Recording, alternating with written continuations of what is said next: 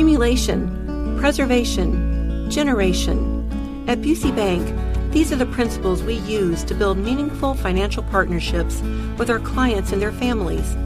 With sound advice and vast resources, partner with Busey for a personalized approach to your legacy. Busey Bank, building business, growing wealth since 1868. Member FDIC.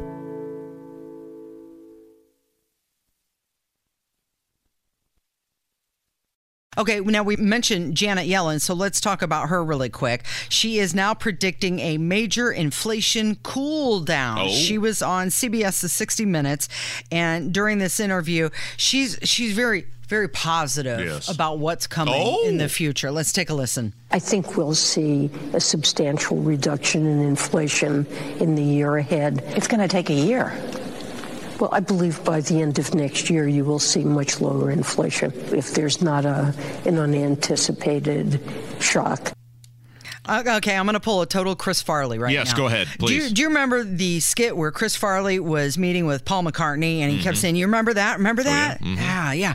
Okay, do, do you remember when when Yellen downplayed concerns about inflation Mm-hmm. in March of 21 and she said it was just a small risk of inflation? Do, you, do, you, do you remember that? Mm-hmm. Yeah, it was transitory. Yeah. Do you, do you remember when she said, "Yeah, Biden, go ahead and do your 1.9 trillion dollar COVID stimulus package"? Yes. You remember that? Yeah, I remember that, Okay. Uh, do you remember when gas prices surged to record highs? Mhm, yeah, I remember that. Okay. Do you remember when in June of this year she came out and she admitted that she was wrong about inflation? Oh no, I don't remember that, but she did that. Yeah, yeah, she did that. Really? Yeah, she did that. That did not get quite the coverage. She did that. I would have thought the uh, media would have been all over that. That's uh, Do, do you remember in July of this year when she said inflation was unacceptably high and, and, and told the Fed? yeah. You remember it's that? the Fed's fault. Yeah. not the federal It- government, but the Federal Reserve's fault. Yeah. yeah.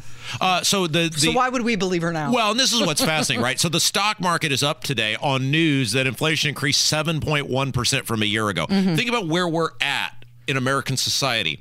We have been so poorly governed that when inflation is 7.1%, because there is a great chance for the average person, your wages did not increase anywhere near 7.1%. That people do a big old happy dance and it skyrockets the stock market.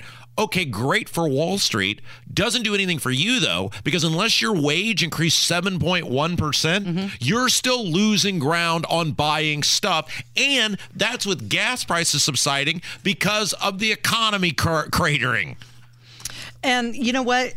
The see somebody somebody was uh, commenting yesterday in the YouTube chat room that I can you imagine Casey looking up inflation every single day? Yes. yes, it's what we talk about.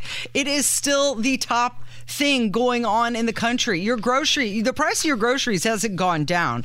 So go ahead and celebrate the lower gas prices. We'll take what we can get. I mean, we have to. Yeah. It's all we're left with.